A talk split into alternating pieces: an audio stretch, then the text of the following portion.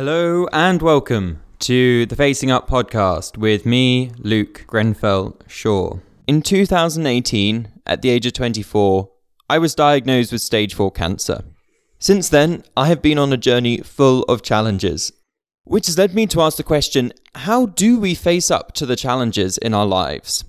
To help me answer this question, each week I learn from different guests how they faced up to the challenges in their own lives, and perhaps even how they led to opportunities. I hope that by listening, you will be better able to face up to the challenges in your lives so you can live your best life today. Have you ever felt trapped in your job? Stuck in a career that doesn't work for you? not really enjoying where you are right now, but unsure how to take the next step.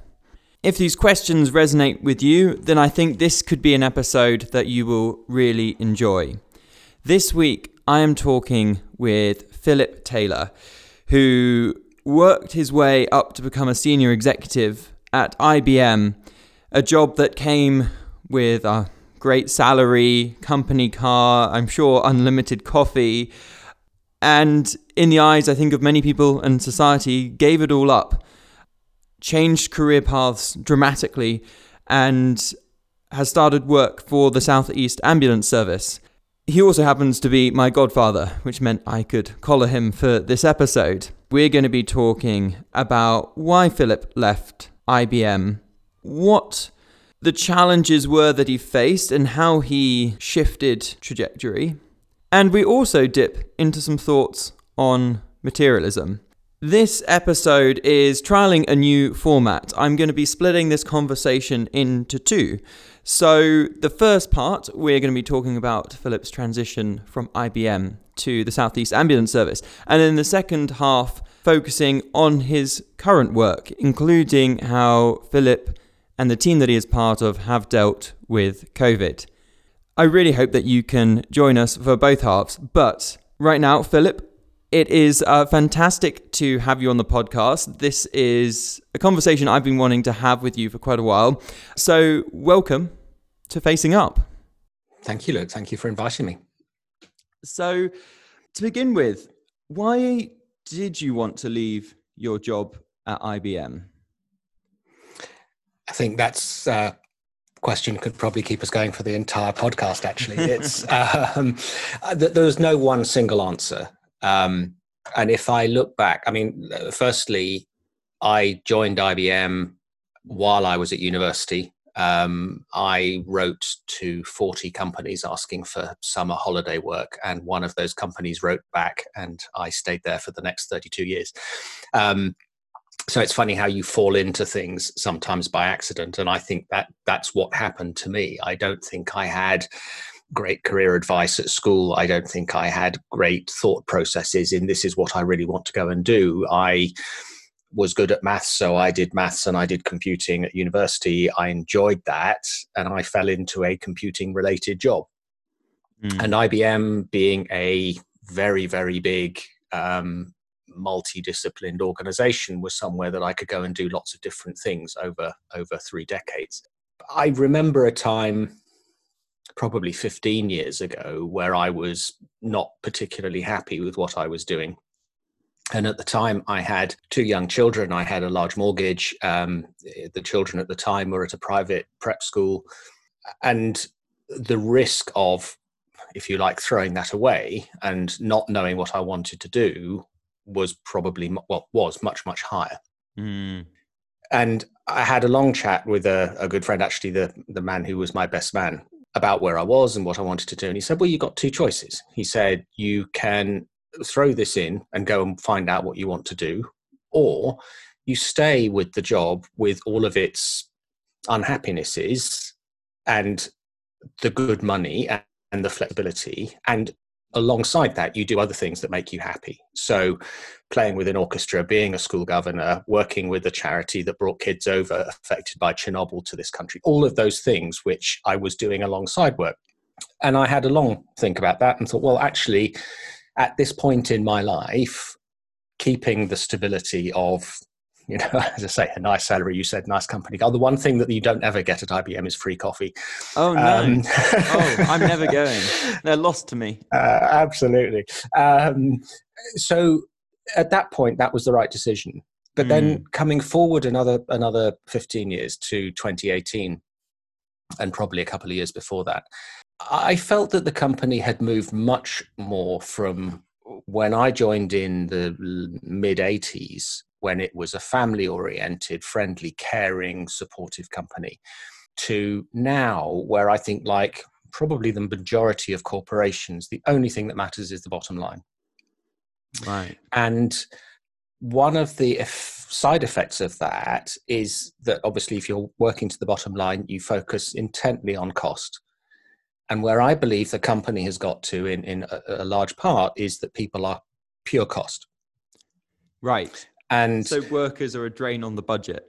They're as as dispensable as not buying another computer was, was you know, or not buying another desk or not repainting the office. You know, you, right.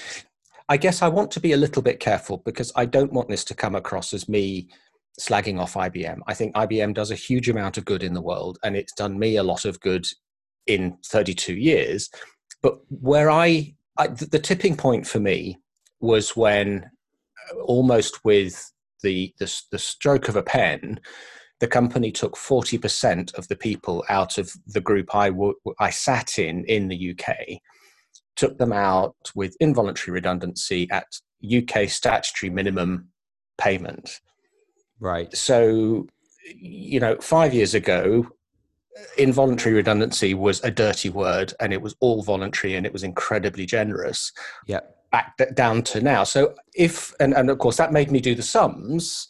And if I had left at that point un, under that involuntary scheme, if I'd been forced out, I would have left with about two months' salary. After working there for 30 years or so. 30, yeah, 32 years. And, and how does that make you feel as a, as a human being? it made me feel, um, I mean, worthless might be a little bit too strong, but it was almost there. It was actually, they don't care about me as a person. They care about me as a, Philip costs us this much on the bottom line. Mm. And actually, we could we could get rid of him because you know what I've found out, and I've been through a lot of these programs at IBM, is that you you get rid of people, but the work doesn't go away and it just gets shared out. And of course, there are efficiencies, and you start looking at artificial intelligence and all that sort of stuff. But mm. the work never never really goes away. And as I say, it was a tipping point for me. It was a realization that I actually was at a point where I was doing a job at a high level with immense pressure, constant work, you know, never really switching off when you're on holiday or you're at the weekend or at the evening. And I had to decide do I put up with that and with all the benefits, the fabulous salary, the you know the company car, the private medical health insurance, all of this stuff that you get as a as the cotton wool that wraps around you. Yeah. Or do I think, you know what, it's time for me to go and do something else? And what that process did was it made me stop, do the sums, um, work out what we could afford. Um, and compared to 15 years ago, when I had that conversation about stay here and do things alongside, I was now at a point where I could say, well, actually, you know what? I can take some of my pension now. I can afford to do a job that doesn't pay very much and believe me, the ambulance service doesn't pay very much. Mm. um, and but I don't have a mortgage anymore, mm. and my girls have left home, so things had shifted. I'm really interested that you said you had this mental conversation and this conversation with your best man 15 years ago. You weren't that happy at IBM, but you made the decision you could do these other activities around the side. Now, me in my you know crusader mode would go, well, you weren't happy at IBM. I can't believe how that could ever be the right decision to stick with IBM and do these other things around the side. Because the idealist in me would say, just follow your heart and find your ideal career. I'm really interested that you said it was the right decision. So I was wondering if you could expand a little bit more on that, because it's more complex than I'm making it out to be of just follow your heart And it's interesting you say that because one of the things I love doing is coaching people. And I've coached a good number of people at all sorts of levels when I was in IBM and, and some outside. And uh, I, th- there's a, a lady I coached who was a new graduate into IBM, coached her all the way through that process. And then as she worked her way through, she then wanted to go and leave and do an MBA. And she had to choose between going to uh, a, a, Canadian university for two years or going to Cambridge for one year, and could not make the decision. And we had, uh, you know, one of many coaching sessions over coffee in the National Theatre, um, and I said exactly that to her. I said, you know, we sort of done the pros and the cons, and I said, "Where's your heart?" Mm. And you know it stopped her dead and she she looked at it and she thought about it and she said well it's it's canada. And i said okay. Um, and then three weeks later she told me she'd accepted the place at cambridge so goodness. That's not what you um, expected. um, it wasn't it wasn't. Um, but i think what i'd done was i'd enabled her to think about it in a slightly different way and i i think she felt that a cambridge mba um, carried more weight than you know an MBA from a university that many people won't have heard heard of. However, however good. Um, to come back to the question, though, I think that 15 or so years ago, it was too frightening to look at, if you like, taking that jump from the established settled. And, and, you said in your introduction you know the sort of job that most people would think well this this you've got everything. It's it's everything you everything you want. It's a, a stable solid you know good company to work for successful. Um and i think also there's something that comes with um I mean, I think it's taken me a lot longer to get to the point probably where you are now. To your your your point about well, you know, Philip, just just leave. You know, just go and follow your heart. Go and go and do what's right. Oh, and and I was looking at you know relatively new house, big mortgage, two children, um, uh, and and there are there are elements to the equation which I think would probably have been too frightening to to to leave at that point it's, I'm really interested in using the word frightening here because that that implies, I suppose, that you're scared about doing something rather than it necessarily being the right or the wrong decision. It just seems too much to go there. Do you think if you I'm pushing you a bit here. You know, do you think mm. if you mm. had taken that jump, that overcome that fear, how do you think that would have actually worked out? Uh, I think, and, and, hindsight is wonderful, isn't it? Um, right. um, I think I'd be in a very different place now. And the place I think I would be. So I need to talk about a friend of mine called Pete. Um, so Pete, probably a bit longer ago than this, gave up a management consultancy job at one of the big 4 mm-hmm. um, in London. And I think he must have been in his uh, late 20s, early 30s. So he'd probably been there for eight, ten years, something like that. Okay. Still quite early on and, in his career. Yes, yeah. yeah, but he gave up all you know everything that I had at IBM. He would have had at that firm, and he went and joined the Southeast Coast Ambulance Service.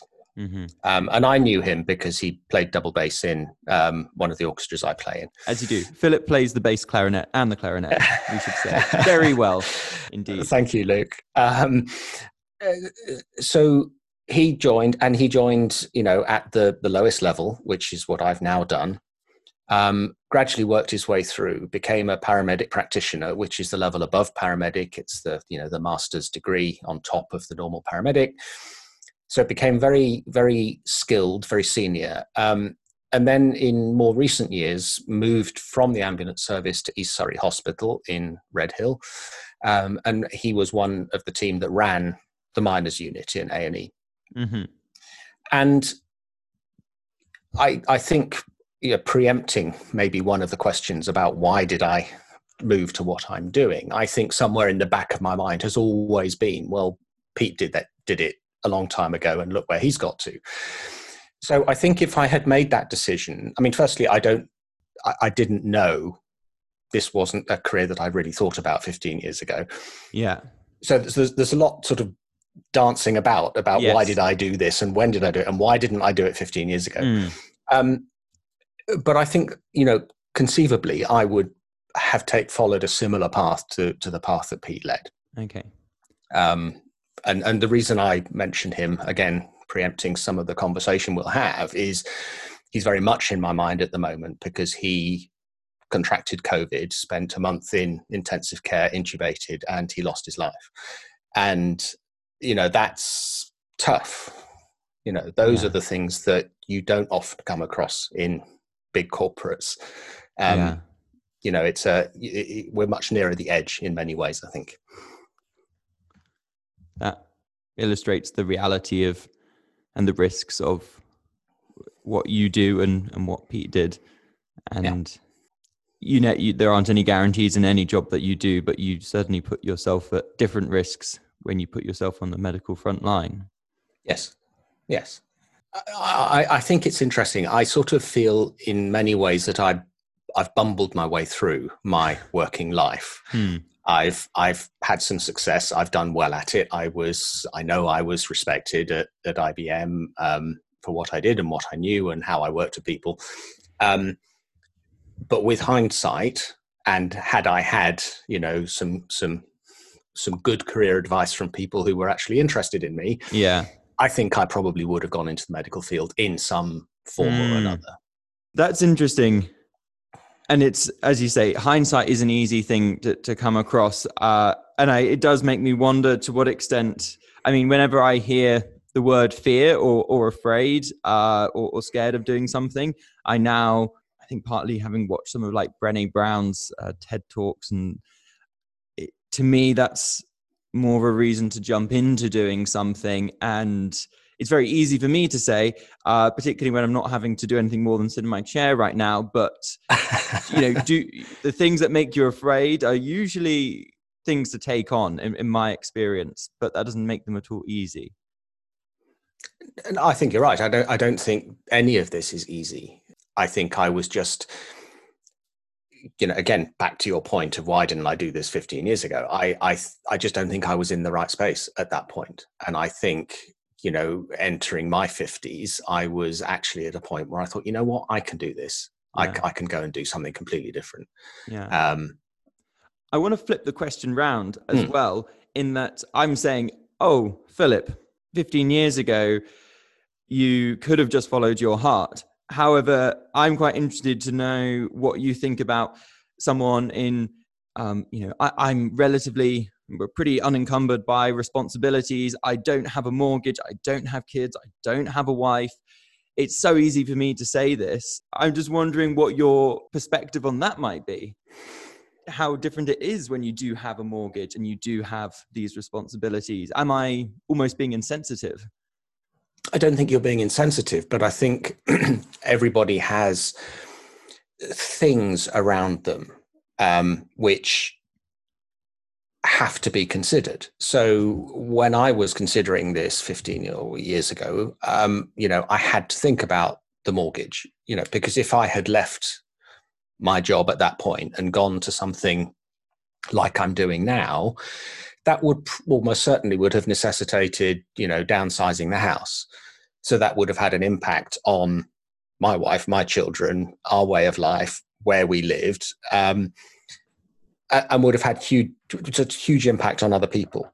Mm, Now, uh, that may or may not have been the right thing to do at the time. I decided at the time that it wasn't, and stayed with it. Um, I, I think that I so I don't think you're being insensitive, but I think you're right that you know you, Luke, where you sit, have a different set of things around you, and by things I mean you know responsibilities, experiences, commitments, whatever they might be. Um, you've got a, a different set to the ones I have, mm, um, and a, a different, uh, I guess, a, a different outlook as well, um, and a different a, a different drive for what you want to achieve. And there did come a point where you no longer had a mortgage that you could, I guess, take th- this risk. You talked about seeing the way that IBM treated its employees almost as numbers, as drains on, on the bank balance. Was there a tipping point? You saying that was a bit of a tipping point. What was the thing that actually made you hand in your resignation? Um, well, so uh, January 2018 was when this round of redundancy came. Um, and as I say, it wasn't the first one I'd been through. Um, but it was it was the scale of it, taking 40% of the people out of a group. Um, it was the it was almost the brutality of it that that you know it was well we can do this easily and cheaply in the UK because of the legislation on involuntary redundancy. So we're going to do it all there. We're not going to try and do it in France or Germany or the Netherlands, where the works councils make it really hard. Oh, I see. So they're doing all their cuts essentially in the UK because that's where it, or the majority. Uh, certainly not all, but um, you know, it's far easier given the legislation in the UK than it is in, in other countries, and that's why they, you know, that was my experience mm, mm. when I asked senior people, you know, why, why are you doing this? And they said, well, because we can. Right. You know, it was it was just well, it's just business. Don't worry, it's not personal. You know, but actually, it it has a big impact. So that was January. Um, as I say, went through the whole process, saw lots of people leave. You know, I wasn't at risk. Um, obviously, I was considered as one of the 140 because yeah, I sat within that group. Yeah. Um, but it, it it left a sour taste in the mouth, and mm. it was so that then made me, as I said earlier, do the sums. Can I afford to make a change? And worked out what I would need in order to be able to leave. Mm. Um, and then there were just little things, and and this will sound really daft, but I was sitting in my home office, um, looking out of the window one day, and uh, an ambulance drove past and on the ambulance it said driver training. And, and it was just one of those funny little signs that thought, oh oh i could be doing that.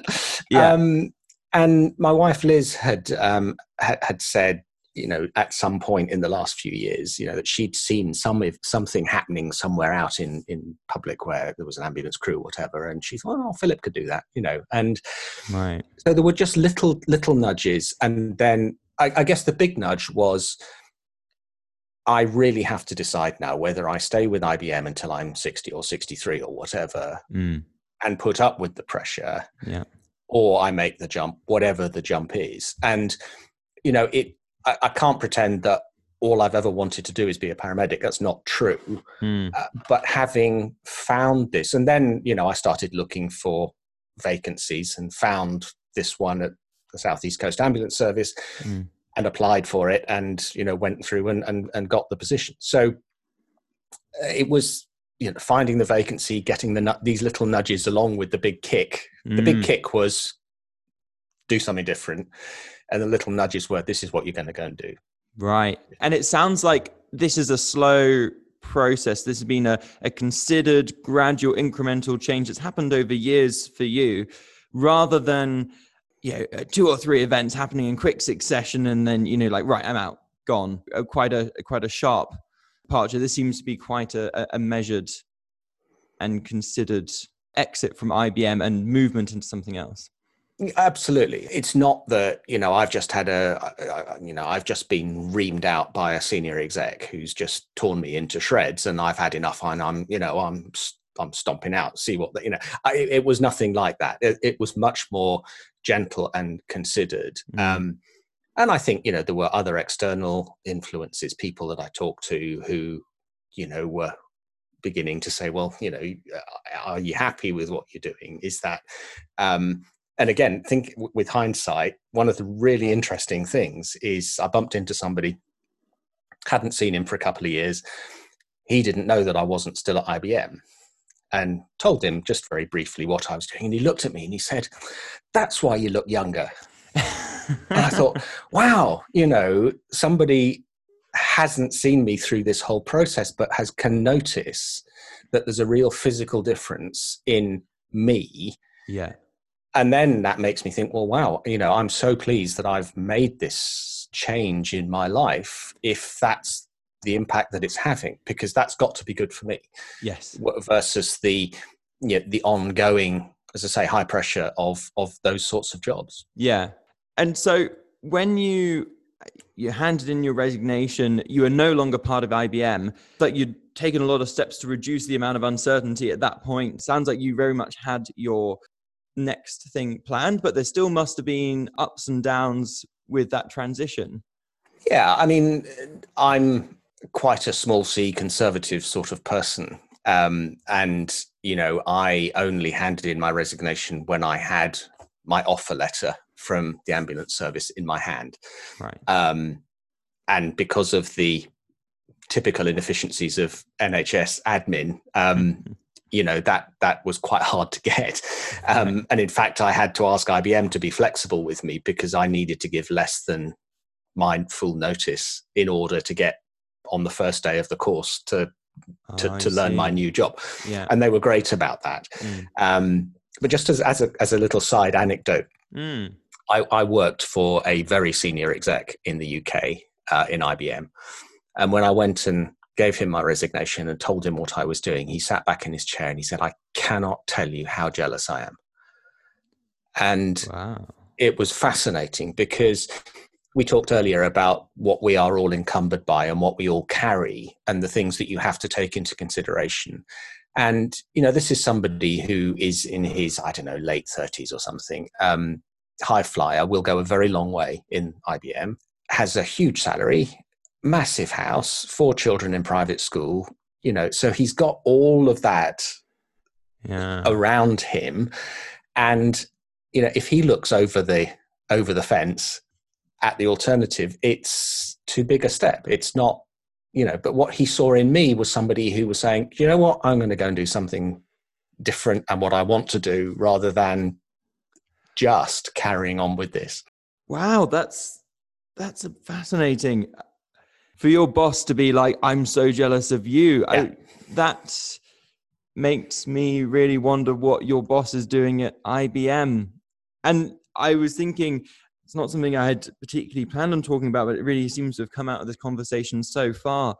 The you're saying he's got a big house, he's sending his children to to private school what's your take on the extent to which material possessions shackle us and restrain us rather than allowing us to live i guess a more enjoyable and, and, and enhancing our life because it sounds like you know your your boss and to an extent yourself with your own house you know these were mm-hmm. things that kept you from doing kept you and your boss from doing things that presumably you would both love doing more than being at IBM. It's it's a fascinating what's the right word bind.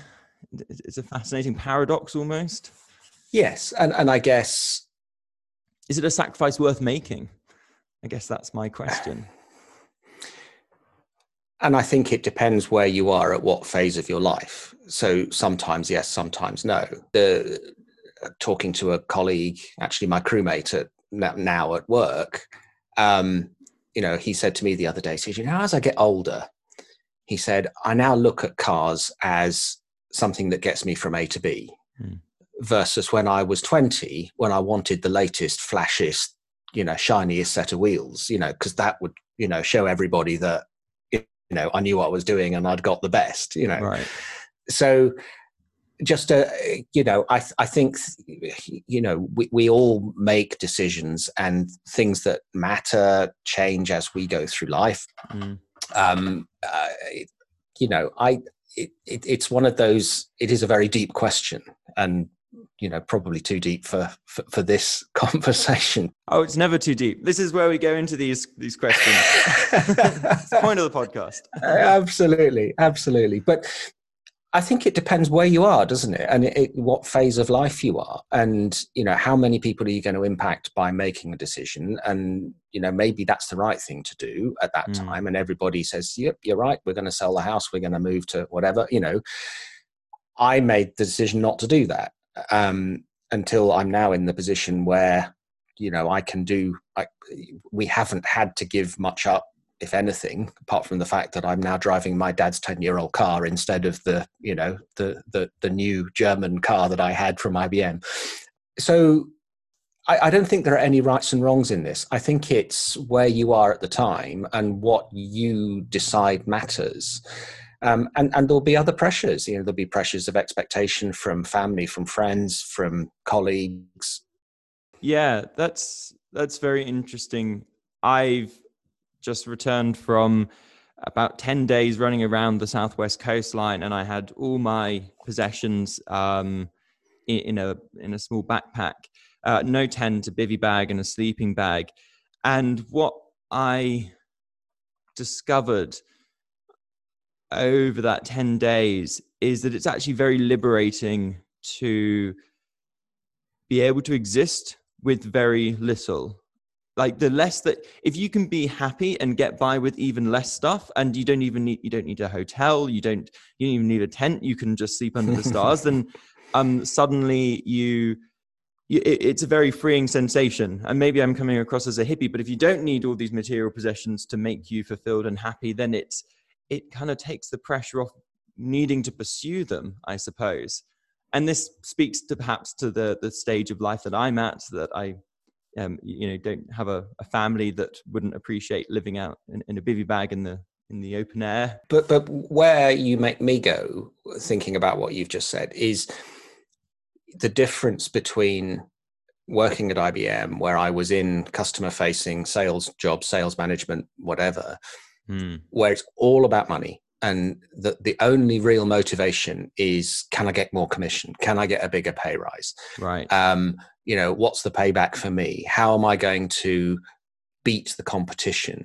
Um, and and it's very aggressive actually. Mm. the a, a, lot of the language a lot of the uh, imagery uh, uh, whether it's competition in another firm or competition internally because you're going to do better than fred next door who uh, you know so that so that you're higher up the pecking order in for promote you know so so there's all of that going on.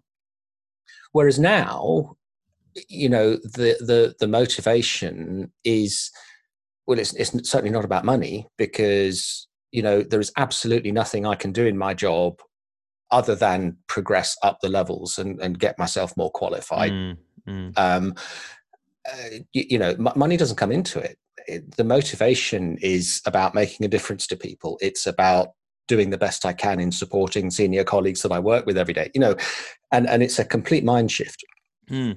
So where you are, so being able to go and bivy on the beach, um, I would hate. I'd absolutely hate it. You know, we, we, we did a lot of camping um, when, you know, in, in our, um, when, when the girls were younger and it was never my favorite. Um, uh, but, yeah. but they loved it. And certainly sitting out, eating out, all that sort of stuff. I did enjoy. It wasn't yeah. I hated every minute of it. Um, but uh, you know, it's and we uh, a, a recent holiday with with Liz. You know, she wanted to go with a backpack, so she did. Yeah, I took a big suitcase. You know, because I wanted to. You know, and and both were fine. Right. Um, but I so I don't see you as a as a mad hippie at all. I think that you're fortunate in that you have found some time when you're able to go and do what makes your heart sing. Mm. And we're coming back to what you said right at the beginning about wh- wh- where's your heart where where yeah. Where is your heart in this and i think if we can make our heart sing mm. um, then we're probably on the right path and if our heart is in our boots you know because it's it's squashed and it's not feeling uh, supported and held then we might probably or might possibly be in the wrong place. Mm. I think it's a lovely expression, like making our hearts sing. And I think that's where if one is motivated by money, I don't think that's ever made someone's heart sing. And to me, perhaps the balance in, in material possessions is I think you need enough to have your basic needs met and for your enjoyment of life, not to be barred because you you don't have a shelter over your head or you know if you're crammed into a small room. But beyond that, I think yeah, what makes your heart sing is probably a very good barometer. And speaking from experience now, I wouldn't have always said this that buying things, I only buy things for a purpose when they I don't know, buying sleeping bags. It means I can sleep under the stars. I, I don't, yeah. Um, on my bike, so it means I can go out riding, but not for, not for the sake of buying it. It's my little rule of thumb is if I'm excited to buy something, it usually means that it's a bad decision because you know when you're like excited by the whole oh i really want this new toy like it was mm, when i was what 14 i bought an xbox 360 and i was more it was the process of buying it that I was very excited about and I wanted to sort of just rush the whole thing through because I didn't want my doubts to get in the way.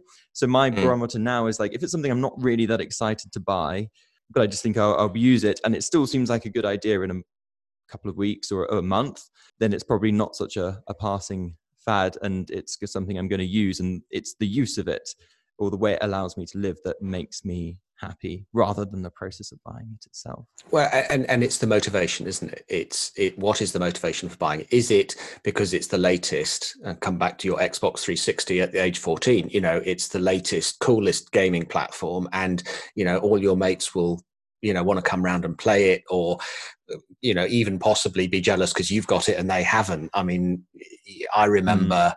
when i was at school um, i had some you know sons of very rich Americans, uh, you know, at school with me who always had the latest skateboard, you know, or or whatever it was, and huge envy. Um, so you, you know, is the motivation external or internal? And if it's internal, you know, you're going to buy the best sleeping bag you can get because it's functionally going to give you what you want, which is to mm. sleep out in the stars and not freeze. You know, yes. it, it, it's yeah. That happened oh, too. well, yes, but, but you know, it, there's nothing external. There's nobody who's going to be. Yeah. yeah, I mean, there might be one oh, or two. Look at the extra stripes on that sleeping bag. Absolutely, that carbon fiber yeah. zip. Love it. oh, he's got four and a half seasons on that. You know, it's um, uh, yes. So, but I think it's about motivation, and it's mm. you know, so you know, if I look around my house now, how much of this stuff that we collect over a lifetime you know do we need and there's an awful lot i'm sure that we could we could discard quite happily um, but then you think well why am i then why am i discarding it you know what what purpose am i fulfilling mm. um, so I, I think motivation and you know wh- why you do stuff why why you have stuff but i think it's interesting what you say about the the less excited you get about buying something, the the more appropriate it is. I think that's a really interesting barometer. Mm. It's it's worked for me surprisingly well. When I bought my road bike back in 2011, it was probably the most expensive thing I had purchased. And I wasn't particularly excited. I was kind of like, right, well, I've got to pay the money to get the road bike. And so I did. But it is hands down the best, almost thousand pounds that I have spent in my entire life, the amount of satisfaction it has given me on adventures through fitness, getting into triathlon, exploring the Pennines, the Lake District, Spain, Russia. uh, it's taken me all over. That is it for this episode. I was really struck by Philip's much more gradual approach to changing careers, and that's not something that I expected but it was also very interesting to hear how having responsibilities can really influence decision making. And I think it's a fascinating question on what degree of materialism is right for each person. Because with more objects and fancier objects also comes more responsibility as one is tied down to pay for them. I really hope that you'll join us for part two, where we go on to discuss what made Philip's work in the Southeast Ambulance Service so rewarding and the contrasts with IBM, and indeed the perspectives that Philip and his team had on COVID 19 being on the front line. Do stay tuned. Thanks for listening.